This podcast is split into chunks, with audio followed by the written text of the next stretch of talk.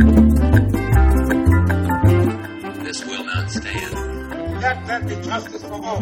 Human rights are women's rights. Change the world.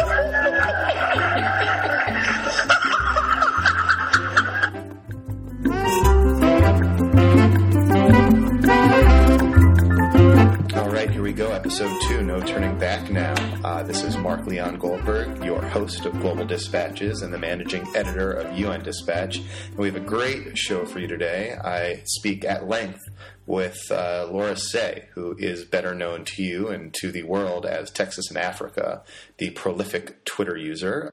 Uh, Laura is a specialist in African politics and African conflicts, and we have a pretty deep and engaging discussion about the uh, situation in DR Congo. Uh, but we also talk about her life, her career, how the daughter of a preacher man in Texas became one of the most recognizable. Uh, uh, experts on uh, African conflict and politics in America today before we dive into the interview, a little programming note. Uh, a listener, viewer, reader uh, reached out to me suggesting a different title of this podcast. So I called it Global Dispatches uh, for a couple reasons. One, you know, because it has that tie to UN Dispatch, which is what I'm probably most known for. But I wanted to uh, suggest something that was more, you know, beyond just the UN, that was global in scope, uh, because that I think is the perspective that I want to bring to these conversations. But it had been pointed out to me that Global Dispatches is kind of a generic name and that it is not easily Googleable, Googleable, I suppose. Um, and uh, looking on iTunes, in fact, there is another podcast called Global Dispatches. But this is a podcast by the accounting firm Ernst and Young, and it seems to focus uh, on international tax law. Uh, so I'm fairly certain that within a couple of weeks we can grow uh, this thing and dominate Google rankings and surely show those pencil pushers, number crunchers at Ernst and Young uh, who the real Global Dispatches audience is. Okay, so let's talk to Laura. Here we are, my conversation with Dr. Laura Seay. So, so you just uh, drove up from Atlanta, correct? I flew up, yeah. Okay. So I have, um, yeah, I kind of accidentally sold my house really fast in Atlanta. The market's picking up. It's good. Um, but yeah, so I've actually already moved out, but I'm still living in hotels in Atlanta. but I'm here right now, so it's just a lot of, a lot so, of chaos right so now. So you are you are uh, between Morehouse and Colby College, correct? Right, right. So I'm just finishing up at Morehouse, and then I will be moving to Colby this fall. Neat. So so let's talk. This sounds. This is, I'm, I'm Sure. super excited to be to be speaking with you. Um, obviously, you know I've, I've followed your work for a long time. We've you know we've met once, I think. Yeah, Uh, yeah. I, feel like I think I it's a Clinton. Global Initiative. Yeah, yeah, yeah. yeah. Um, so can I? Uh, so you for how long were you at at Morehouse? Uh, four years. Okay, and what uh, what classes were you teaching there? So my um, so in academics you have what's called a line. So that's sort of the the specialty that that the professor who has that job fills. Um, and my line is the African politics and comparative politics kind of slash conflict line. Um, at Morehouse, so I taught seven different classes um, on just about anything relating to the developing world, um, African politics, a course on conflict and conflict resolution, um, course on the politics of activism and advocacy. Um, so pretty wide variety, international, you know, just kind of anything international um, I could be called on to teach. So was you know I was something I was thinking about was the um, experience of teaching African history at a historically black college. Were there? I mean, I mean, was there like a special emphasis on African studies? Was it you know elevated by the administration? Was there was were students maybe taking to it more than at a traditional liberal arts college? Yeah, it's definitely different than than anything I had experienced before. I mean, this was my first job out of grad school, but I, I taught as a grad student, and you know, I I, attended three different places to to get degrees. And Sweet. Oh, um, we'll talk about certainly- that. That sounds like a, yeah, a fun. but there's a, I mean, there's certainly Yeah. a higher level of interest at an HBCU. I think in Africa, and and a lot of that is for heritage reasons. You know, students are interested in where their ancestors came from, what they experienced. Um, you know, if I'm teaching an African politics class, my students are always super interested in um, the the part where we talk about pre-colonial governing institutions in Africa. You know, we talk about the kingdoms and the the sort of great West African kingdoms, the Songhai, um, what the the things that exist in like present day Mali, Ghana. Mm-hmm. Um, and I think that that you know for a lot of students that's sort of a point of of pride to learn about that because they you know uh, the kind of historical narrative the Victorians created was that Africa was the dark continent full of savages who, who were just waiting to be civilized. And for my students, you know, to learn about um, the very extensive and well-developed civilizations that that were on the continent um, prior to that, and prior even to their you know ancestors. I mean, most of my my students, their ancestors were taken into slavery at some point, mm-hmm. um, and there there tends to be a high interest. And the other thing that's nice is that um, because of this interest and because of, of heritage reasons, there's an Africanist in almost every department, which is pretty rare to find at a liberal arts college with, with you know 2,500 students. Um, you usually wouldn't have an Africanist teaching art and an Africanist teaching literature and an Africanist teaching history and politics and on and on. But um, in our environment, we we do, and that that has been a lot of fun. And I imagine so you're going to go from that environment to one at, at Colby, where you're going to probably be like the Africanist. I would imagine. Um, well, yeah, there's there's actually a really um, distinguished historian of, of Africa um, at Colby, so I'm, I'm pretty excited about that. But it definitely is more kind of the traditional where you'll have you know two or three people. Yeah. Um, and I'm going to be an affiliate in African and African American studies at Colby, so it's it's one unit instead of 2 mm-hmm. um, which is great. I mean, I think it's it's exciting and it's it's a lot of fun to talk about the the connections there. But um, yeah, it's definitely going to be a different environment and a different um, different approach to thinking about Africa for sure. So, I mean, I follow Africa just by virtue of the fact that I, I sort of follow the UN, and like you know, seventy five percent of everything the UN does is you know in Africa. You know, people right, right. People I think don't don't realize that because it's like the Syrias, the Irans that gets most of the attention, but actually like on the ground mm-hmm. stuff that the UN does is mostly in Africa. So you know, I follow it, but I, I, really don't know very much about the sort of the academic world of Africa studies. And for some reason, in my mind, I have this sort of picture of like there being this like baby boomer leftist anti-colonial old guard who uh, like you know maybe dominates the the field. Is that sort of antiquated? Is that true? What is I guess um, what is like, I mean what are your sort of general Africa studies academic people like?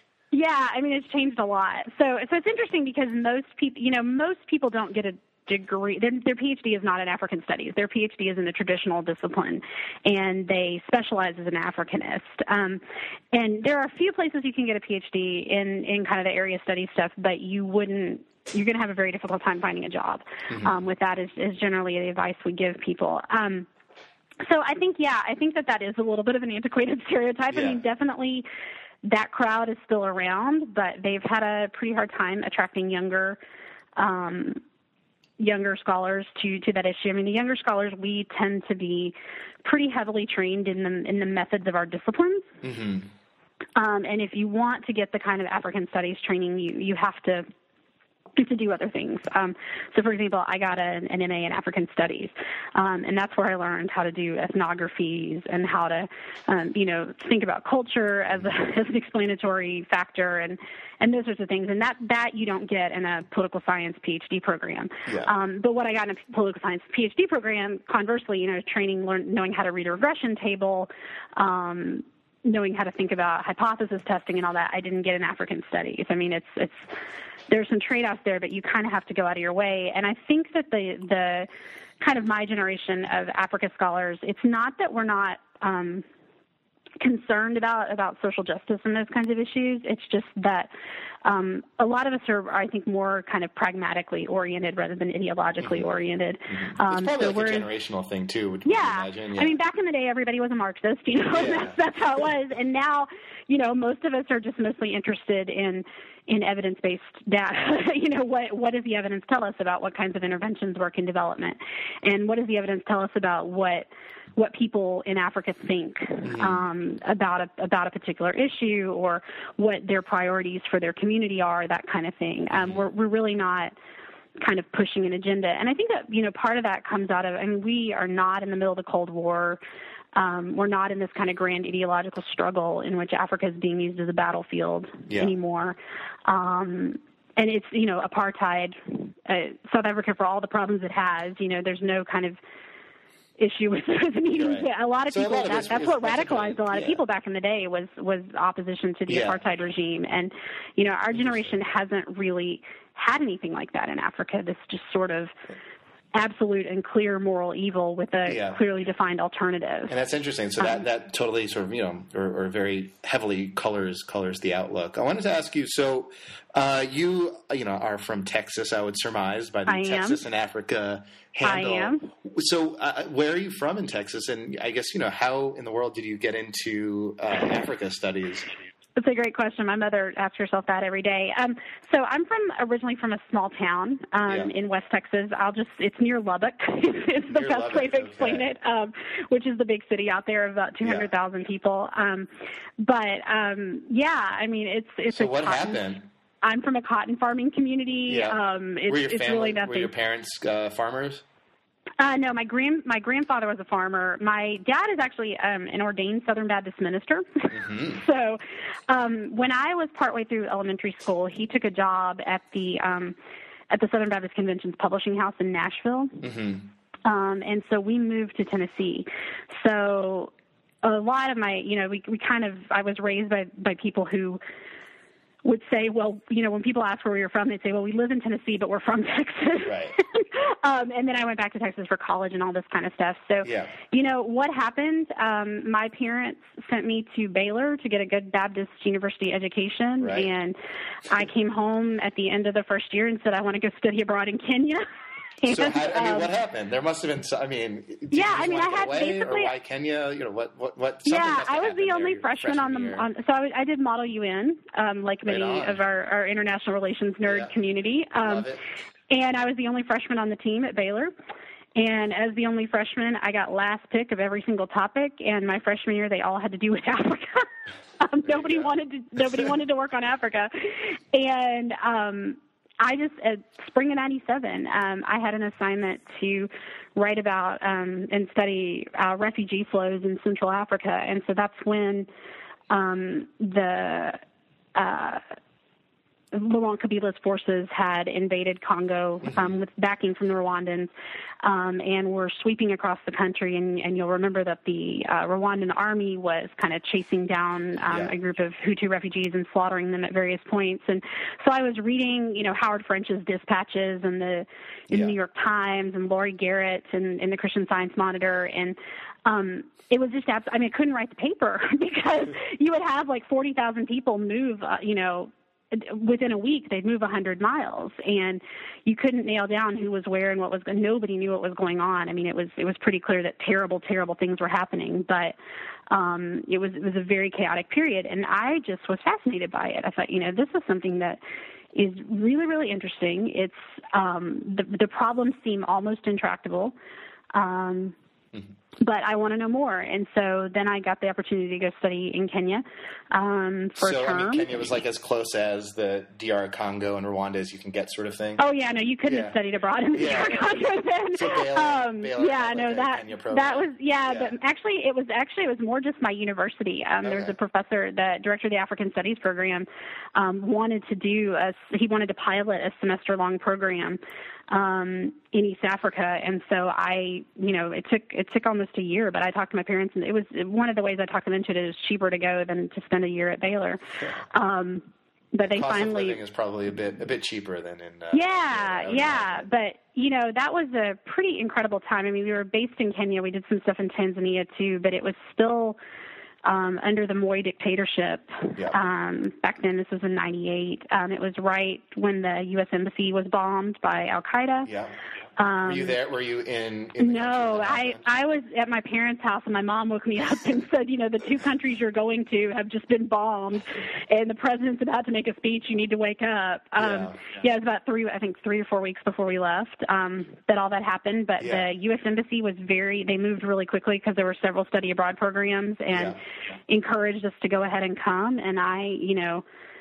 I'm forever grateful that that, that happened, and so Didn't yeah, I'm I mean, it trying, was a I'm- I'm, trying to think like didn't sort of Clinton respond by cruise missiling like a like a factory in Sudan? Yeah, so that was the night we were flying back to Europe. um, Oh, they, yeah, we actually were having to fly around Sudanese airspace, so the flight was taking a lot longer. It was like I think it was a Nairobi to Amsterdam flight, and we get to Amsterdam the next morning, and there's all these pictures, and we can't read Dutch Yeah. um, in the newspapers, but but it's like, wow, somebody bombed, we bombed Baghdad last night. Um, Good thing Uh-huh. we weren't over Sudan when that happened, you know, but.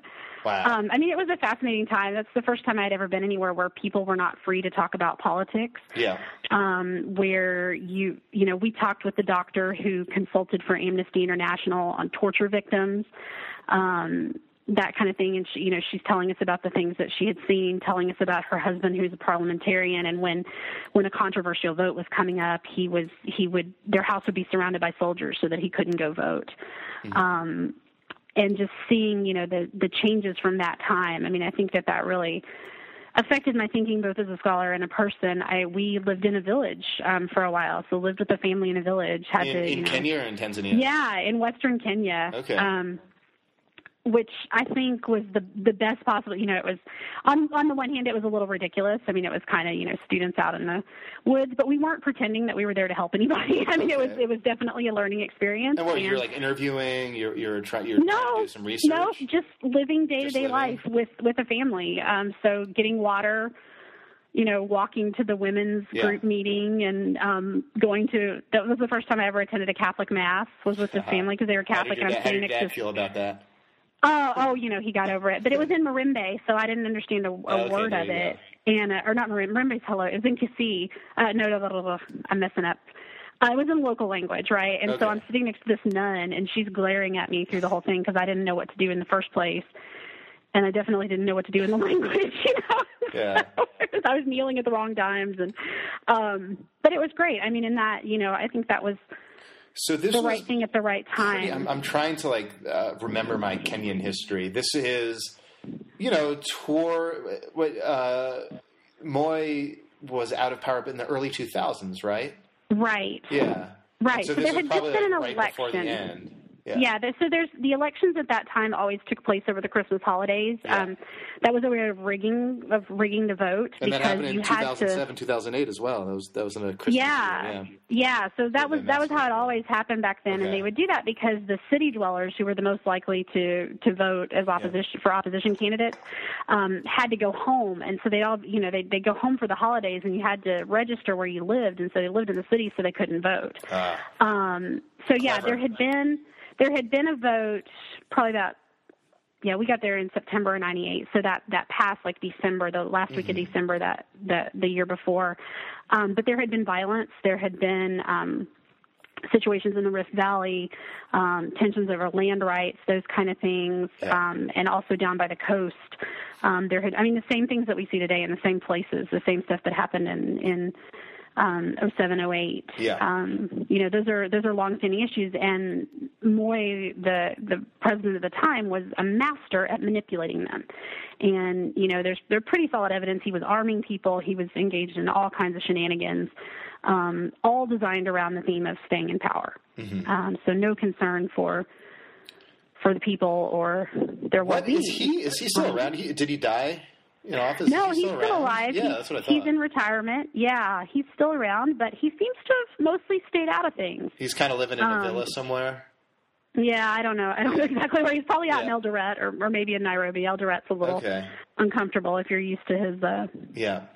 his lifestyle. But you know, I didn't get to go back to Kenya until 2005, Mm-hmm. um, and the the change in that period of time was just astonishing. Yeah. Um, you know, just the the level of development, the roads. There's traffic is still horrible in Nairobi, but it the the roads are paved and there are traffic lights and there are laws about how many people could sit on a bus at that point. You know, I mean, it was it was these kind of just incredible little changes, and people felt so free to speak their minds. Had you Um, been back recently? I haven't. Last time I was there was '07, I think. Um, so it's been a while. The, but, Um, so but I think you, cer- yeah. What, what what what's your take on uh, the the Kenyatta situation? I mean, this is uh, you know it sort of dominated. You know, it's funny. It dominates news for a while, and then sort of no one's Yeah, and sort of anymore. disappears. But the, but his trial at the ICC is set to commence uh, in just a few months. Actually, no, probably like probably like six weeks from now or something like that. Right, and I think I was just reading today he's going to be in in London. Um, Yeah. pretty soon for Okay. for some kind of for the talks on Somalia's future. Yeah, Um, preparing his defense. So he is going to be going to be able to travel up there and, the, and those kinds of things. I mean, I think it's really interesting. You know, it does seem to be the case that a majority of Kenyan voters voted for him. Yeah. Um, I, you know, was there electoral fraud? Yes, but there's always electoral fraud in the United States too, right? I Right. mean, these, these things happen in any democracy. Um, but it seems to be that unlike the last time around, um, there's pretty solid evidence that these elections, Yeah. at least in some sense, represented the will of the people. Um, now, is that particularly encouraging that that's the will of the people? I mean, I saw, you know, some of my Kenyan friends on Twitter talking about basically we our choices between criminals or how criminal Yeah. we want our leaders to be.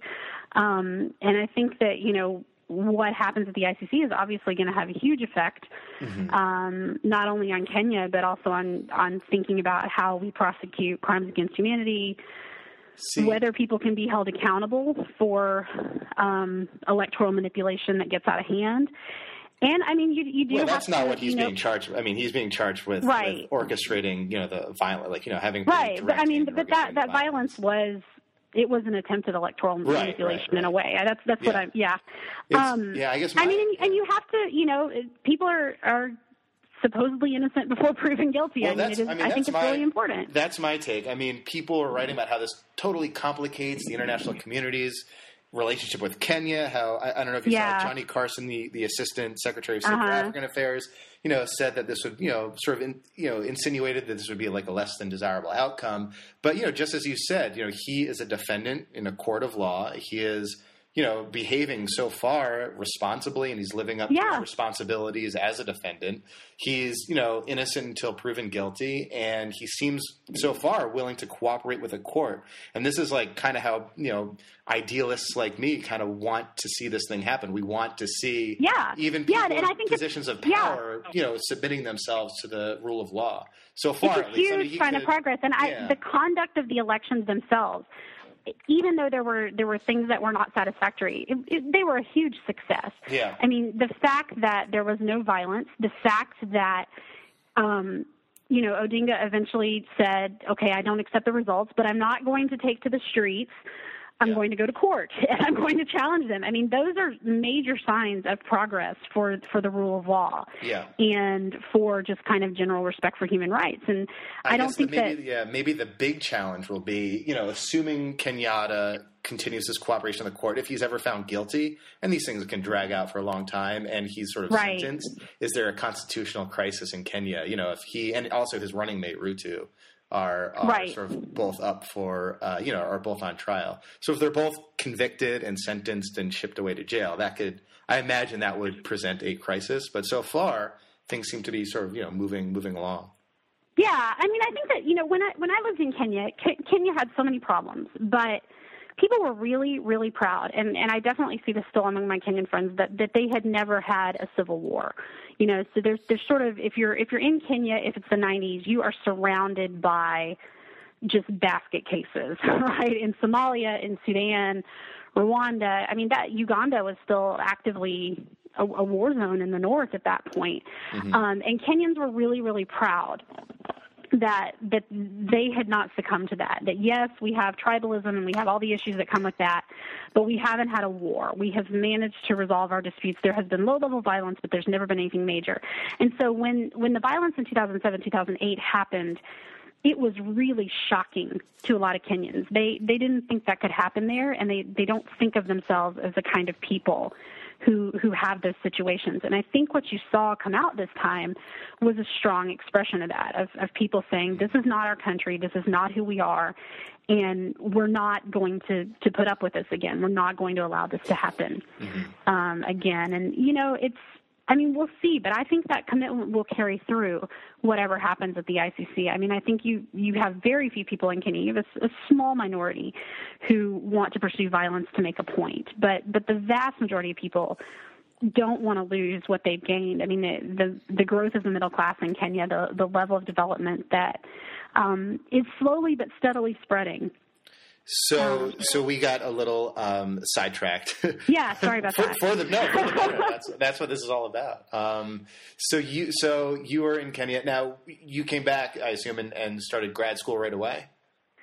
Uh, yeah. So I had another year of college after that, but yeah, um, went to. I did my. So I was planning to be a foreign service officer, um, and had taken the exam, but that was the pre 9/11 era when the wait times were long and the the process Yeah. was very different than it is now.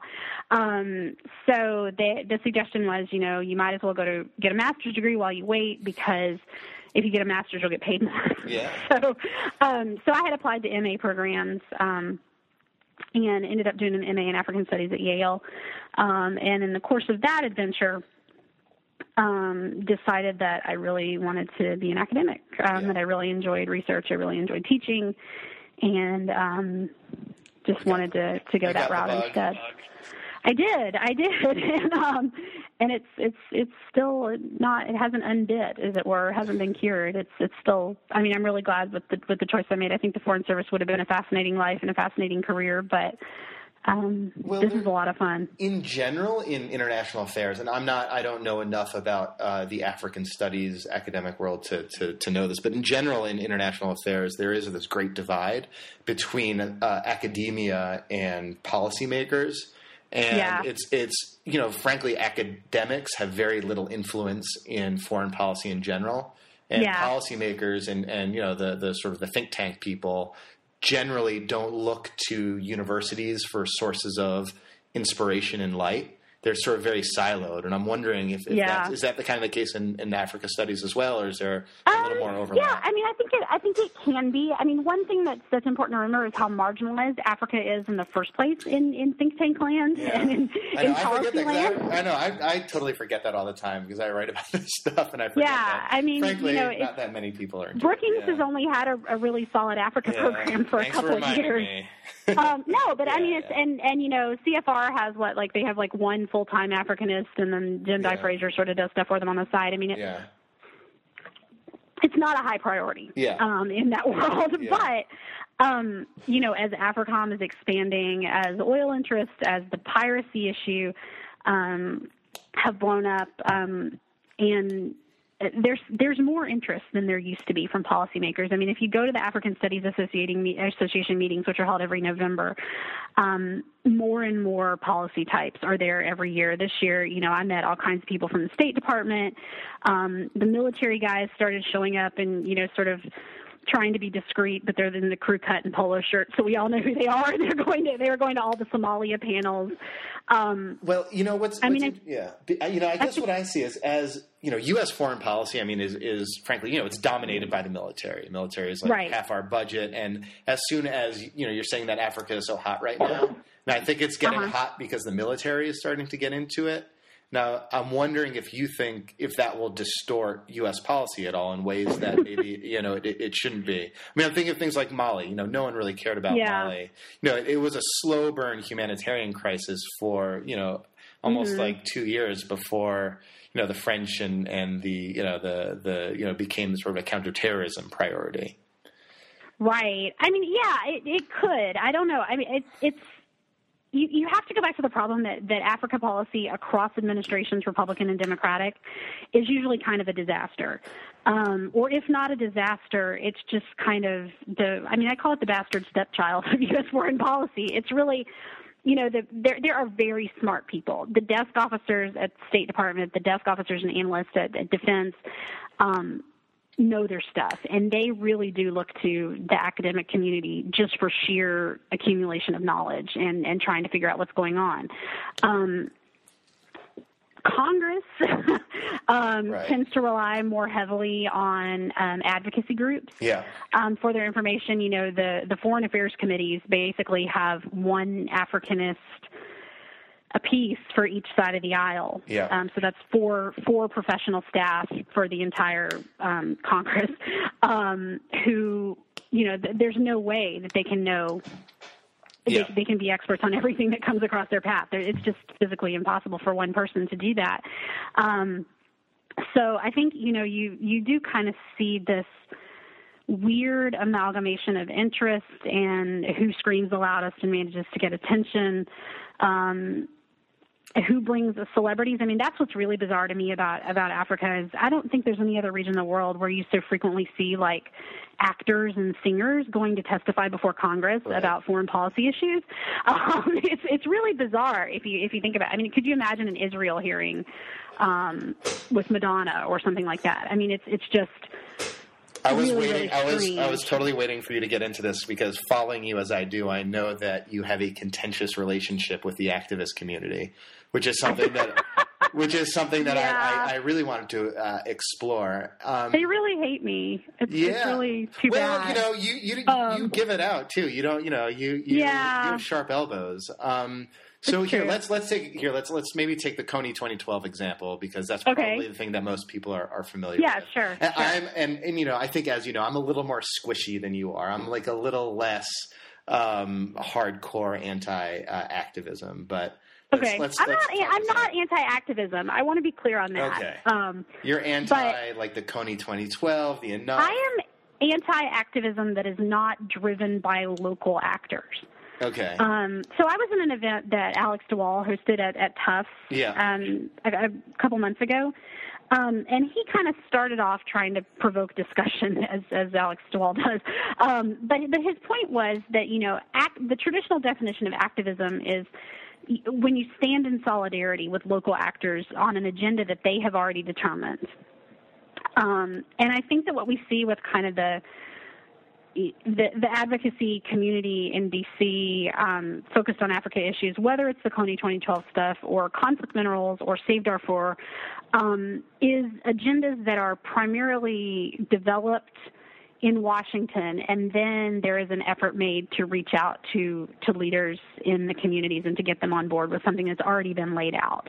Um, and maybe that agenda includes local interests and priorities. Maybe it doesn't.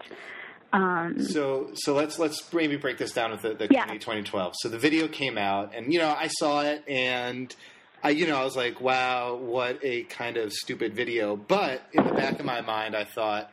Well, you know, this can do some good. You know, co- like you know, the first article I ever wrote for the American Prospect in 2005 was about Kony and the LRA and about Yeah. how the uh, at the time the Bush administration was like hardcore against the International Criminal Court, yet at the same time Kony was a State Department sponsored terrorist. So I read about you know how that policy was silly. We got to you know Mm-hmm. start focusing on Kony. You know, obviously no one paid attention to it, and no one you know could really you know care Uh-huh. less about the LRA or, or Joseph Kony. But then this video comes along, and all of a sudden people are sort of starting to talk about it, and I'm like, wow this is like people are actually going to pay attention to the next time I write like a post about uh, Joseph Kony. And I was like, okay, so maybe this maybe this can do some good, despite sort of how kind of terrible this video is. And I, So- I then I talked to my friend in northern Uganda, who's actually like an LRA survivor and runs an NGO Wow. down there. And he uh, and I asked him, you know, what he thought about it and if he had heard of it. He's like, yeah, you know, of course we have. Um, this is kind of crazy. It does not take in our interest into account whatsoever. And he's the guy. His name is Victor Ochen, really smart guy, really Uh-huh, great yeah, yeah. activist. You, yeah, you probably know him. And he, so he, he's the one who organized the the, the screening. oh, where, that led where to the that uh, led to like the riots. Yeah, And- the and- vegetables being thrown at the screen. well, exactly, yeah, because obviously this is so completely removed from their experience, and Yeah. you know the good that he would want it to do is have like a more deeper and focused attention on sort of the victims, which are his community that he's Yeah. working with. And you know the good that I wanted it to do, um, you know, was was removed from that. It was I wanted it to, you know, make U.S. policy a little less hostile to international human rights and, and the Yeah. ICC in general which I think, to, like by my judgment, you know, that actually happened just a few months ago. The Rewards for Justice program, which is a U.S. Uh-huh. Um, Yeah. State Department program that rewards people for giving information on war criminals and terrorists and stuff like that, Right. included, you know, information that will lead to Kony and other people's arrest for the ICC. So it was like the Right. first time that uh, since 2002 that the U.S. sort of actively promoted the ICC in a very sort of concrete way, or the U.S. Congress Right. did. So that kind of moved policy a little bit in the ways that I was looking to do it. But as Victor pointed out, as, as I'm sure you'll point out, it was you know to the detriment largely of, of the actual victims of this conflict. Yeah, and I mean, I think that goes to the goes to the point of it, right? So, so your view on it is, you know, I am helping something, the cause of justice or protection of innocence, by writing a blog post about this, and that more people will read it because this film brought attention to the crisis is a good thing. Um, whereas, you know, if you're on the ground, who cares if you wrote a blog post, right? And who cares if if there's attention brought for its own sake? Um, I mean, I don't think many. But it did move you know, policy, right? It did move that, you know, maybe a minuscule movement of policy. Yeah, but, you I know. mean, I mean, but what good is it doing, right? And that that's to be determined, right? I mean, it's you know, if you I, what I've been worried about with Rewards for Justice is that it's going to create kind of this accidentally create a de facto bounty program, um, which the folks at, at the state war crimes office insist that it is not a bounty program, but I mean, it's it's you know rewards for information leading to the capture alive of, of Joseph Kony, and um, there are a lot of crazy people out there. is what I'll say about that, and I could you know just Right. kind of see people going out and hunting them. But the other thing is, I mean, we have U.S. Special Forces um, who, until recently, due to the the um, rebel takeover in the CAR have been helping Ugandans to hunt for him for for a year and a half now, um, and they have not had success. And it seems that um, Kony has has moved into Sudan, perhaps, um, but that you know at the end of the day, it's not making a difference for these people. Um, now, the advocacy crowd will argue with me that, that the attention that came from the from Kony 2012 um, has led to increased activity, which has led to more um, LRA fighters turning themselves in, um, particularly in Congo. Um, I think that's a place where it's really hard to establish a causal relationship. It may be that. It may also be the efforts to message. Um, to you know, they they do these kind of like radio messaging um, outreach to, to to ask rebels to to turn themselves in, to tell them how to do it, what the procedures are. That stuff was already happening before the video came out. Um, as a result of the advocacy campaigns, and because these these groups have been involved in these activities for years, and you know when you, they do survey kind of the um, fighters who turn themselves in about why they turn themselves in, and that's one of the things that it's something ridiculous. It's like 75 or 85 percent. I mean, it's a huge number of them um, mention that that messaging as as being a key thing that that helped them to make the decision that they they could walk away. Yeah. Well, there was, Um, a, and there they was sort of would. an amnesty at one point, wasn't there?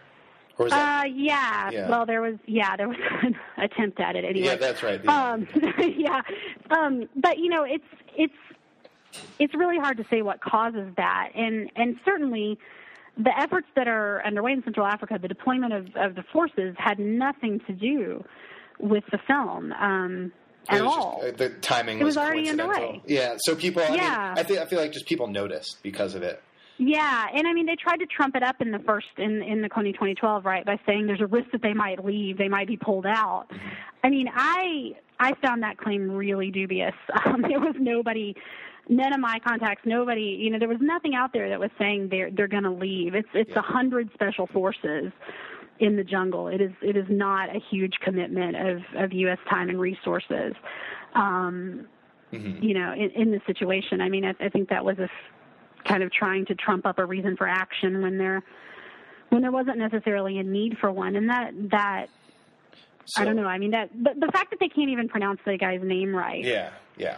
Is, is to me a major sign that you Well, probably you know, shouldn't I, be I giving don't money. give I don't give that much credence just because you know it, it's it's an English thing. It's you know you're you're trying to appeal to the masses. You're not going to say it's coin when it's Coney. I'm Yeah. Not, yeah. I mean, uh, you know, I, I think maybe this is maybe a key distinction between academics and advocates, in that you know Yeah. advocates necessarily want to simplify things as much as possible, whereas academics search for the nuance, you know, in, in a pursuit of, of- yeah. of truth. Well, I know, and advocates have to simplify things. I mean, and I think Yeah. that's that's something that you know it, it's it's a real challenge for people in the advocacy community. You cannot fit the the causes, the reasons that the LRA exists onto a bumper sticker. Um, you cannot explain their grievances. I mean, Joseph Kony is not just a crazy nut job out there killing people for kicks. He has a very specific agenda. It is related to the idea of the purification of Acholi land and this sort of return to being like true Acholi um, culturally with with him as the leader. Um, I mean, that's that's very foreign to most Westerners, but it's not just kind of this irrational madman Mm-hmm. um, narrative that stuff like this perpetuates. And I think that when you when you oversimplify the narrative to, to fit it on a bumper sticker and to get attention, you run the risk of proposing solutions that number one may not work, and number two may actually do active harm. So, Um, one of the places I think where, where you've exposed this pretty deeply is DR Congo and, and conflict minerals. Yeah, But, yeah. you know, am I now? I, I don't want to sort of skip the sort of the life narrative of, of Laura right now. Um, so, but you, you, I, I, can I assume that your PhD was something fo- focused on DR Congo? Because that at least Yeah. seems to be like your specialty. Um, Yeah, so so yeah, my my dissertation um, was about um, is like well, it's a it's a book manuscript now, but it's about um, social service provision by non-state actors um, in eastern Congo and what that does to authority structures over time. And what did you find? Can you boil it down? Yeah, it's I mean basically You know, you I have think it's a dangerous thing to ask at PhD. what? Yeah, so I won't go into all the Right, metrics right. of, of why. Yeah. So I look at why some groups are better or like better able to provide Okay. services than others. But Mm-hmm. basically, services in Congo are provided almost entirely by religious actors who have contracted with the state to take over the state's functions. So you will have like the Catholic Church running public schools Okay. um, that are Catholic public schools. There will also be Baptist public schools and Pentecostal public schools. Um, and what this does over time, it creates um, alternative authority structures um, where people don't trust the state to do anything because they have no reason to trust the state, and Right. instead they look to these alternative authority structures.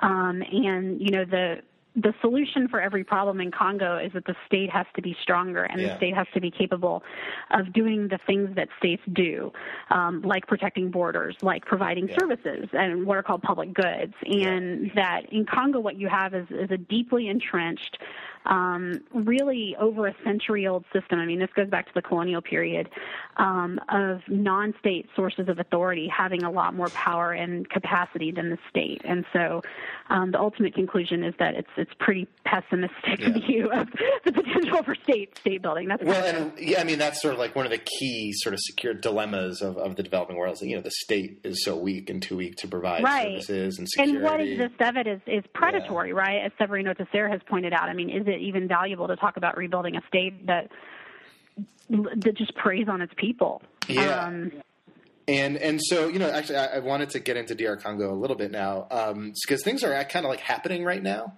yeah, it's Um, crazy. And it's, yeah, it's it's kind of nuts. Um, so I guess as we speak, South Africa has or is preparing to deploy like a more aggressive peacekeeping force to uh, to try to push back this latest rebel movement, the M23. Or M, is it Mm-hmm. M23 or M23? M23, they're named for the M23, 20. like 23rd of March, 2009. Right? Yeah, yeah. Um, so so M23 sounds like more like a machine gun or something like that. but M23. So yeah. So what's um so uh, yeah what's what's your take on this latest this latest move, which seems you know it's kind of like a one of the biggest things to happen at least internationally on DR Congo in a long time. Yeah, I mean, it's also one of the biggest things ever to happen in peacekeeping in general, right? Right, the, the right. UN has never deployed a, a search and kill force before, um, or at least they haven't, you know, openly stated that they have done Mm-hmm. so. Um, I think it's really significant. Um, on a lot of levels. Now, it should be specified that the purpose of the intervention brigade is not just specifically to go after the M23.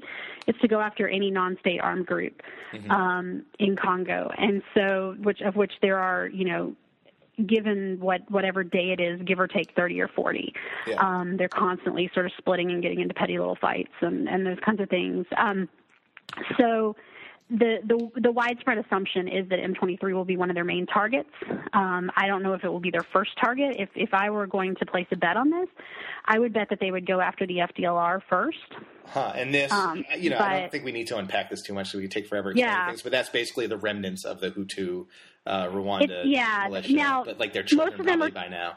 Yeah, most Yeah. of them are too young to Yeah. have participated in the Rwandan Right, genocide, or right, or they weren't born. But Yeah. um, yeah, it's kind of led. It's led by those people, and very Yeah. much driven by a sort of nasty, racist Hutu power ideology. Um, they have a Twitter. They have a podcast now.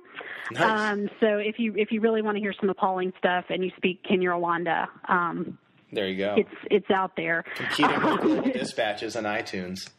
Yeah, yeah. Okay. I don't think I, I for some reason they don't seem to be welcome on iTunes. Okay. But um yeah, so so I mean there are all these different groups. There's the Raia, there's the the various My Yeah. My militias. Um M23 though has been the most vocal in their um, opposition to this this brigade, and it's because they are clearly terrified that they are going to be a target of it. Um, so this is this is controversial. Um, a lot of people are very uncomfortable with the idea of the UN, um, even more overtly than it already has, taking sides Yeah. in a conflict and um, basically going out to kill or capture. And I think that you know, killing is, is probably more likely in most of these these circumstances, at least at the beginning. Yeah. Um, but the the counter argument that I have made on this is, look, we have tried everything else in DRC. Um, you know, the the rebels that you are dealing with are not good faith negotiators. Um, they are not people who are going to sit down and come up with a with a long term peace agreement. Yeah. Um, they are they have been living in the forest. If you're talking about the FDLR, I mean these people have been living in the forest for 19 years, um, and are very you know pretty skilled fighters. Um, although certainly not as skilled as the forces that will be coming out against them, and not nearly as well equipped. Um, as the forces that will be coming against them. We have tried to get them to turn themselves in. We have tried paying them to turn themselves in. We have tried paying people to demobilize. We have tried integrating forces into the National Army. Um, and all of these efforts have been a disaster. It- And from given a, that- from oh, sorry, go ahead. Go ahead. No, yeah, I mean, given the level of human suffering that continues, is this is this not worth trying? And If- so I mean, from a UN's perspective, there's been, you know, it, the, the challenges of DR Congo are, you know, from UN peacekeeping, it's, it's kind of twofold. It's one, it's, you know, that there are more UN peacekeepers in DR Congo than any other peacekeeping mission. Yeah. But it's still too few peacekeepers for too vast oh, a. grossly For, undersized. for yeah. too vast uh, territory, so you get these horrific accounts of like mass rape or of slaughtering a village, and you're like, you know, where are the UN peacekeepers? Like, well, they're like 200 miles away is, is like the clear the, the nearest contingent. Um, the, the other like big challenge for UN peacekeeping there is that you know they've, as you said, they, they've uh, partnered with the government, with the with the uh, Right, uh, Congolese FARDC. army, and Uh-huh.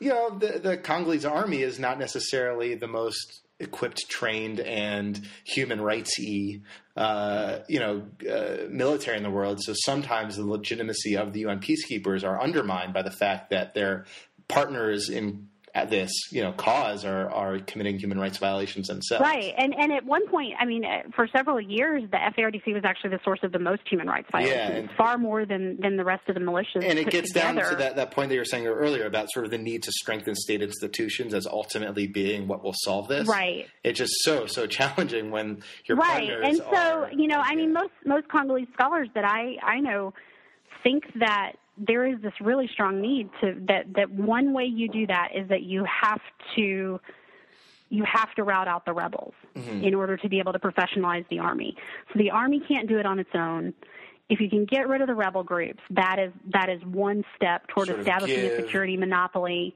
Yeah, give breathing Um, space to let the army train, get the human rights training, that sort of thing. Do the security sector reform. Yeah, yeah, and just kind of you know that th- they don't have to be rushing around putting out fires. I mean that's that's it's both with the peacekeepers and the national army. When when something so for example when the M23, you know, was rising up about this time last year. Um, the FARDC was sent; they were deployed to, to fight against them, but that left a security vacuum in the western parts of North Kivu in what's called Walikale territory. Um, and that's where you saw the Raia Mutomboki start committing gross human rights violations, um, terrorizing the, the population, created a huge IDP crisis. Um, and, and it's because it, it was a security vacuum. So, so is it the M20? The M23 wasn't fighting in those areas. Yeah. Um, but their actions caused a, a whole series of events that, that had really terrible consequences for. and and, and of course civilians. there's there's like a regional aspect to this too because if you you know if you're to believe Yeah, the UN report which you know, I've, I have no reason to doubt the M23 are really just sort of a proxy of the Rwandan government and Uh, I think it's. I think that's a little bit of an oversimplification. Um, so I don't think nuance Yeah. away I don't think. I mean, I don't think that there's any reason to doubt the the UN Group of Experts report. There are a cadre of people who are dedicated to undermining their credibility. Right. Um, but all of those people have have ties to the Rwandan government in one way or another, and are using the same set of talking points. Um, but that said, I mean they're they're not just a proxy force. The the interest of Congolese Tutsis, who are the the leaders of the M23 movement, um, have often and do often diverge from Kigali's interest. Um, what we do know is that they were getting funding, that apparently some of the forces were being commanded by the Rwandan defense minister. Um, but I think it's it's a little bit of an overstatement to say that it was it was a straight up proxy. Force. Well, in Rwanda, though, in the process, has sort of gotten this sort of pockmark on its face. I mean, U.S. policy Yeah. for Rwanda has always been a little complicated. Um, Yeah. and it's weird. It's so person. It seems, at least from from where I sit, that the U.S. policy to Rwanda is so personality driven. That there's Mm-hmm. like, you know, I, I do think that the Clintons in particular do have like a close relationship with Kagame, and that, Yeah. that has colored U.S. policy. Um, It definitely has. I mean, it's, it's personal, and it's also very much driven by by guilt over not having intervened exactly in guilt over that and also Um, i mean on the flip side is rwanda is in many respects a development success story i mean it is a fast charging Right. fast growing economy and, And it's also stable, which I think explains. You know, Susan Rice was was on the Clinton team that Yeah. that failed to deal with the Rwandan genocide, and I, I don't think that all of Susan Rice's views on Rwanda and her views on Kagame are explained by by genocide guilt. I mean, I think that ultimately, at the end of the day, for for most people at the very highest levels of, of U.S. foreign policy, the ultimate concern in Africa is stability, and Kagame, for his authoritarianism, for his faults, has stabilized yeah um, the country. And yeah, it is the And development growing, success. yeah, yeah. But it's also not a, di- a direct security basket case, right? Like Mm-hmm. like so many um, countries in the neighborhood. And so for a very long time, U.S. policymakers were were willing to look the other way. And it's not that they didn't know this was going on. You know, you could go talk to diplomats in Kigali and in Kinshasa, and they would tell you flat out, you know, we have no reason to believe that these minerals originated in Rwanda. We have no reason to believe that this, you know, this militia in Congo is getting its funds from from from anywhere but Kigali. But they, the reports that they would make on that were not translated into policy. Um, and they were told to just kind of turn a blind eye to those things, and um, that as long as it was stable and they weren't sort of actively causing trouble. But what happened last year with M23 is that they kind of overstepped their bounds. I think that that Kigali thought it could get away with more than than it could than it you know with what it had done in the past. I mean, it really wasn't that different from what they did with the the predecessor of the M23, a group called the CNDP, um, and even going back to the war with with the rebel movement called the RCD Goma. Um, and I think they were pretty shocked when um, when international actors started to withdraw aid. Um, but the reason that international actors were withdrawing aid is because they saw what Rwanda was doing as a destabilizing force. yeah Um, it wasn't really over any particular concern with, with Congo per se. It was it was that you're destabilizing the region, you're making it more difficult to deliver aid, um, and so we want you to stop that. Um, and it seems to have worked. I mean, Yeah, no, no. It, it, it, I think that. So, I um, before we, we go on, I just wanted to ask you if you do you have like a few more minutes to chat. There are a Yeah. couple more subjects. Yeah, no problem. I don't want to like monopolize your time in Maine. It's beautiful Okay. there. It's lovely. Um, It is. It's it, it's like a little slice of heaven. I grew up in Connecticut, and I uh, worked at a summer camp up in Maine, not too far from Waterville. Oh, nice. And it's I love it up there. Oh man. yeah, fresh Yeah. air, you can't beat It's it. No great. traffic. Yeah, friendly people. It's lovely. Good ocean Yeah. views. Anyway, um, we digress. Uh, okay, so th- there are like three three things in my head that I want to talk to you about. Um, Okay. I'm not sure what order, but we're on Congo, so I you know I, I couldn't talk to you about Congo, not talking to you about conflict minerals. We touched on it Sure. earlier, and you know, so we're about sort of uh, the, the security basis of the problems in the Congo, but there's the economic basis as well, which a group like Enough will tell you is because governments, uh, be- because of the the extractive industry and their conflict Right. minerals there. And you, this is, I think, one of your, um, you know, longstanding campaigns is to, I think, inject a dose of. Um, you know, well, I'll let you describe it, but but how you, I, I've been fascinated. information Well, is fa- how I would describe it, Mark. okay, so so go. I mean, so it, it this seems to really. I mean, I, I follow you on Twitter and I follow your blog, and nothing seems to uh, get at you more sort of intensely as uh, the, the, sort of advocacy campaign around conflict minerals. It's true. Yeah, it drives me up up the wall, and it, it's, it's that would be a good study, psychological study, and why.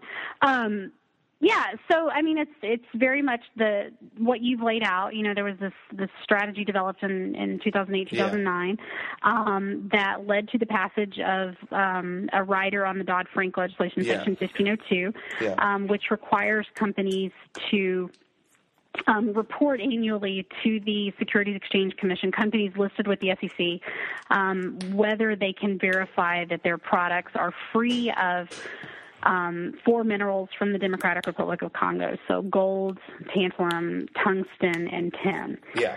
Um, and this was like pretty much written by the, the Enough campaign and those advocates. Well, who wrote it? Yeah.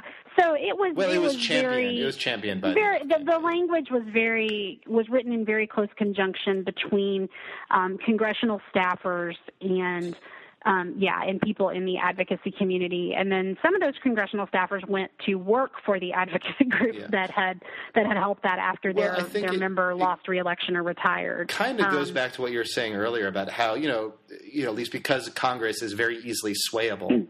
On right. Africa issues, uh, so advocacy, the advocacy community has almost an outside outsized influence on. Oh yeah, and this is something that, that Bec Hamilton aptly displayed and, and demonstrated in her book that you know you can um, you know that, that there is the advocacy community has a you know has has great influence on Africa issues. Right. In so, Congress, yeah, so not, not necessarily not necessarily the executive branch, but but Congress for sure. Yeah, I mean, and it's this is so I'm writing a book on this, so I'm I'm oh, kind of process tracing how this happens news. on on three on three. Uh, is three it like is it an academic book or is it going to be? Yeah, yeah, but I, I, hope to write it in a way that that'll be accessible for for the general public. 140 characters at a time. Yeah, basically. But but you know, it's this. So this is one of my case studies. It's about U.S. policy in Africa. The others are the LRA stuff and um, Save Darfur. Um, so the the kind of big post Cold War um, social movements that that resulted in congressional action one way or another through whether through legislation or yeah. or other activities. But um, yeah, I mean, you, you know, who would know about Congo in Congress? Um, well. Um, you know, you have um, Representative McDermott who worked. I think he worked for USAID in in Kinshasa back in the in the Zaire years. Yeah. Um, he was interested in it, so it's excuse me, it's his staff and it's Russ Feingold's staff. Yeah, Russ and Feingold, um, who these are well, people who, who, I don't know if you, this is sort of news, but he might be the next U.S. envoy to the Great Lakes region. That that's what I hear. Yeah. Um, we'll see on, if that yeah. happens. We'll see what happens. And Don, um, the late Donald Payne too. He was he was a yeah yeah. yeah. Don Payne was de- was definitely involved. Um, but the the McDermott and, and Feingold were the ones who who inserted the legislation into into Dodd Frank, and you know they're both people who. Um, because of their party affiliation, because of their experience, are inclined to take the word of the Center for American Progress um, on a particular issue, which of course the Enough Project is, is an affiliate of, um, or, or sort of a sub. I don't know exactly what the, the how, how, you describe that relationship, but it's part it's it's part of, of CAP and. Um, you know, many members of the Congressional Black Caucus um, got very involved in this issue. Some of them went to visit Goma. They went to the hospitals. And, you know, when you have advocates from a group that you trust telling you these little girls were raped because of these minerals in the phone. And we have a solution that won't cost the taxpayers anything right? Because the, the burden of the cost of this legislation is borne by businesses. Um, they have to verify or, or show that they can can not verify. Um, and it's not going to cost anything and it's a kind of you know who could possibly be opposed to helping five year old rape victims in congo? Um, so it's a it's a moral victory. It lets you you know do what you think is good um, for, basically for free. Um, and it it will address this problem. And it was very much sold as this is a lever that will lead us to, to peace in the Congo. Um, and I think that that position was more became more nuanced over time. I mean, there was there was finally kind of acknowledgement from the Enough Project that look, this isn't a silver bullet. Um, but they they really believed it was it, it's part of it. And they still do that. It's it's part of a toolbox. Um, so what we see from from evidence, though, is that rebels in the eastern Congo um, while some groups were heavily dependent on the mineral trade, others were not. I mean, a group like the FDLR was getting about 75% of its revenues um, from the mineral trade before all this happened, but the CNDP, the predecessor of the M23, was only getting about 25% mm hmm of its revenues um, through through mineral trade, and that since this has gone into effect, and there have been huge declines in the in mineral exports from Eastern Congo. So they're um, actually, because, it's actually working, right? As, well, as, well no. Well, working it's, in, it's a series. So because it wasn't implemented until I mean the rules were there was a dispute over the rules, and the SEC didn't know what it was doing um, because they'd never been handed a problem like this before. And so, long story short, it took um, uh, over eight, almost well, so the legislation required within nine months the SEC to release a rule on this, and long story short is that it took them um, over two years from the passage of the legislation um, to come up with a rule. They only released the rule last August, so we haven't even had one round of reporting yet. But you had some unintended consequences. Um, the Congolese administration under Kabila slapped a ban on mining for six months in in the region, so all mineral sales stopped. Mm-hmm. Um, then you had a major buyer of tin from the region, the Malaysia Smelting Corporation, which was buying about 90% of those minerals out of the Kivus.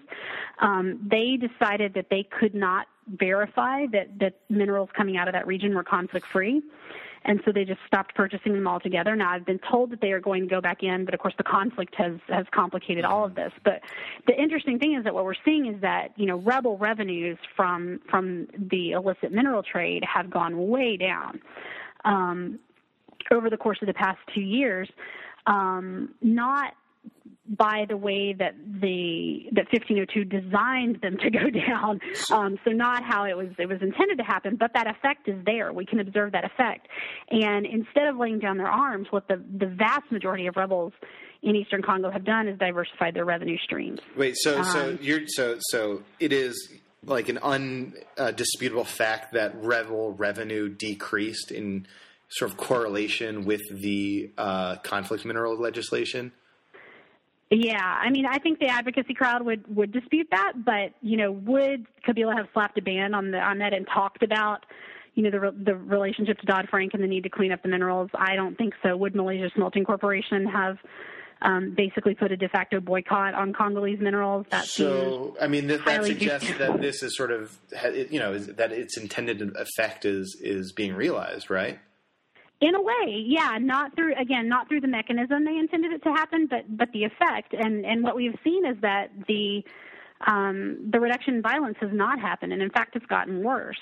Yeah. Um, I mean, it, Congo is a far more violent and dangerous place today than it was in July of 2010 mm-hmm. when when Dodd Frank passed, and the um, ICRC representative last week, the International Committee of the Red Cross, um, you know, came out saying that Congo right now is the, the, humanitarian conditions are as bad as they have been in 15 years, um, which is quite a statement to make. Um, that's going back to the period when you know you had um, IDP and refugee camps full of cholera outside yeah. Goma, um, and people were dying by by the thousands. Um, so that's the, I, yeah, that's interesting. I you know I, I, I didn't actually realize that that the the the conflict mineral legislation did in fact result in fewer rebel you know funds uh, coming from uh, coming from minerals, but you know you're saying that it had zero correlation or even maybe a negative correlation with the sort of uh, you know scale of violence. Yeah, well, that's what I'm trying to test. So, so this is the problem okay. we're talking about research in progress, right? Yeah. Is trying to test what what happened there and establish the, the causality and the, the reasons for that. Um, so I'm now, not not ready to make a, a definite pronouncement on it, but yeah. we definitely have not seen the the reduction in violence that was promised when these things would happen. Now, what we have seen is is gold, which is problematic, which is another thing. Advocate, if you know, if, if John Prendergast were sitting here and we were debating, he would argue with me, well, well, the gold trade. So, so what did happen about mm, maybe a year or so, or a year and a half after this, is that a lot of miners moved to the the gold trade area Mm-hmm. And some of the rebels, you know, were already benefiting from gold. Um, it's not clear from the UN Group of Experts reports, which is our best source of information on where the the rebels get their their revenue, um, because that's what their you know their mandate is to report on those things. Mm-hmm. Um, but it, it didn't seem that there was a huge change in sort of who was controlling the gold mines. Now, gold is untraceable, it's lightweight, it's easy to smuggle. Um, nobody has figured out a good system for for um, having a clean supply chain with gold, and so a lot of the artisanal miners who were put out of work by Dodd Frank 1502 because the sales stopped um, have moved their families or moved themselves to the gold mines to work there. Um, but you also have rebel groups that are, I mean, they are trading and taxing everything you can think of. So, mm-hmm. um, controlling a border crossing is is a huge source of revenue. You can get about three hundred thousand dollars a month um, by taxing, you know, trucks that are coming in and goods and people and requiring sort of special visas for the area that you control.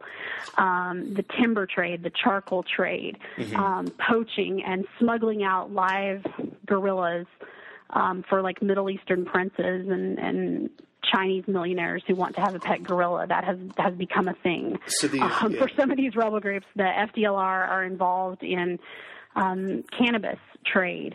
Um, I mean, the the point is that revenue streams can diversify. Well, I think it speaks. I think the unintended consequences of, of advocacy. Definitely, and that that Sort of brings me to something else I wanted to talk to you about, which is your sort of jihad against Tom's shoes. And uh, who is it really know, a jihad? Is that really the? It's a it's a struggle. It's a struggle. um, and I wanted to, so you know I am unaware as my wife wears Tom's shoes. I you know I've, I have no idea that they were uh-huh. such a a nefarious influence in African affairs. Um, but you know, has your and you're part of like you know a campaign. A, a, lot of sort of people who blog on Africa and development bloggers and Twitter people are sort of trying to convince the world that Tom's shoes is a negative influence on sort of African uh, economies. Are you having yeah. any influence? Do you think? Are you having any impact? Any impact? Well, no, I mean not in the, not in the broader sense, right? But uh, because people still think it's cool, and I still have students running around campus barefoot one day every spring. Yeah. Um, so this is. But I mean, with some individual students, like I did have one student who showed up for my first class a couple of years ago in Tom's shoes, and now she's like explaining to people why they're why they're harmful. I mean, I, I do think that you know, kind of little differences, but yeah. but of course not. I mean, it's it's kind of you know, just call us Don Quixote or whatever, but um, it's the the issue is is economic development, but it also, I mean, it's it's also about you know kind of externally driven determinations about what people need. Um, yeah. I guess, and and you know, if you were to go to a village in Malawi and ask villagers what they what they need to make their community better, um, shoes are probably not the answer. Right. That 99.9% of people would give you. You know, they're going to talk about the need for clean water sources. They're going to talk about the need for healthcare center, um, for improving conditions in the schools, having better trained teachers. Um, the the priorities that people have in in poor communities in Africa and all over the world are not necessarily the priorities that outsiders think they should have. Like an extra pair of shoes for every Tom's you buy, they'll give one away to someone in right. Africa. Yeah. And I think that, you know, what that points to is that Tom's is ultimately it's it's a well-intentioned program, but it's ultimately not about the beneficiaries. It's about um, the company and its its marketing strategy, and it's about consumers who want to feel good about what they're purchasing, mm-hmm. and who want to feel like they're helping a community um, without actually asking anyone in the community if they're being helped. Um, yeah. You also have the problem, right, that when any kind of free good is dumped into a community, that puts local suppliers out of business. Yeah. Um, we have very well documented and you know evidence that um, like the secondhand clothing trade, um, so donations to Goodwill, things like that, that that can get sold in, in communities has hindered the development of textile industries, you know, which are traditionally a kind of engine to economic development. Think about the Industrial Revolution, right? It started with largely with textiles. Yeah. Um, I'll never forget that, being in like uh, Liberia in 2008 and seeing a kid in like a Toronto Maple Leafs T-shirt. It's just yeah. it's, it's weird. Yeah. Yeah. Yeah. And it I speaks to that secondary market that you're talking about. Yeah, I saw somebody wearing a shirt from a um, my Greek letter organization from college in Nairobi one time. Wow. very disconcerting. Um, but um, yeah, I mean these these are the kind of things that that have long term consequences, and ultimately, you know, children. You you have a new baby, right? And and soon enough, you'll know that children outgrow shoes really quickly. yeah, um, of course. Yeah, yeah. yeah. She's probably already outgrown yeah. some stuff, um, and it's you know, a six month solution or a one year solution to a problem that is driven by much deeper structural issues Yeah. that could probably be fixed with the amount of money you're spending shipping these shoes all over the world. Um, you know, why do kids get hookworm? Well, they get hookworm because they're walking through dirt that's contaminated with fecal material. Um, well, why are they walking through dirt that's contaminated with human waste? It's because they don't have proper latrines in their community. So couldn't we just take the money for the shoes and dig some pit latrines that are that are clean and sanitary? And, and you would end the problem that's that's driving the hookworm in the first place, right? And Yeah. probably the increased health benefits that you see on all kinds of level where people aren't getting waterborne diseases to as much of an extent. They're they're going to be generally healthier, which leads to more economic productivity. Probably their parents are going to be able to to afford their own shoes, and you've solved a problem in a sustainable way. Um, whereas the you know shoes, it's I mean it's like slapping a band aid on cancer, right? It it might make you feel better about the cut on your hand, um, but you haven't really treated the the disease.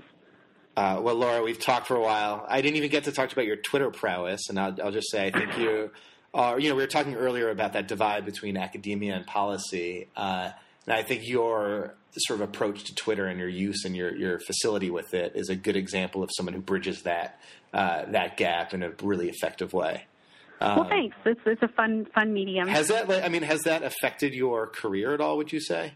Yes, definitely.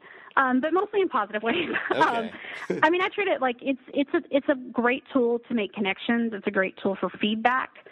Um, I, it's not the peer review process, but you can put an idea out there and say, you know, does anybody know of academic literature on blah blah blah blah blah? And there's always somebody who knows the answer to your question, and so it can, you know, it helps with research. It helps with um, And I imagine Even- it's what got you noticed by magazines like The Atlantic or Foreign Yeah, Policy. you yeah. know, I mean, it's that- led I mean, to that's you- writing yeah. gigs. It's led to speaking Yeah. opportunities and networking opportunities and research funding. And Yeah, I mean, so- I have I have consulting gigs because of my Twitter account. It's it's really bizarre. There you but, go. Um, but yeah, it's it's been pretty great. Well, So. it's great. Well, everyone should follow, and we'll be sure to put up a link. But thank you so much for your time. I mean, we Hey, thanks. This was a lot of fun. Mark. That was fun. Uh, honestly, I felt like I could have talked with Laura for another hour, but I will spare you, dear listener, uh, another hour of us talking. But I really appreciate the perspective she brings to these things. I like she has a sort of no nonsense take on uh, international development, and frankly, I can get caught up in the nonsense myself sometimes. So it's refreshing to hear her perspective. So listen, we are chugging along here. This is just episode two of what I hope will be a weekly thing that will go on in perpetuity. If you have any ideas, comments, questions for me, just hit me up on Twitter is probably the best way to get in touch with me. It's at Mark L. Goldberg. You can also send me an email at markleongoldberg at gmail.com and uh, let me know what you think. Until then, uh, see you next week. And here is, once again, John Carlo Volcano, who has graciously given us his uh, composition that you hear taking us out of this podcast. Adios.